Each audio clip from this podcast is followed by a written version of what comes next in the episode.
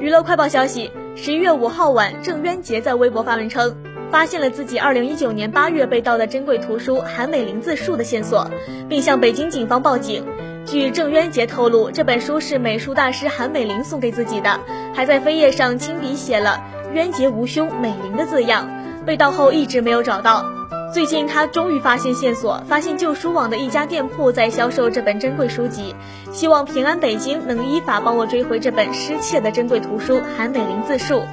不久后，郑渊洁再次发文称，刚接到北京警方通知，警方已经依法扣押了这本失窃的签名本《韩美林自述》，为北京警方点赞。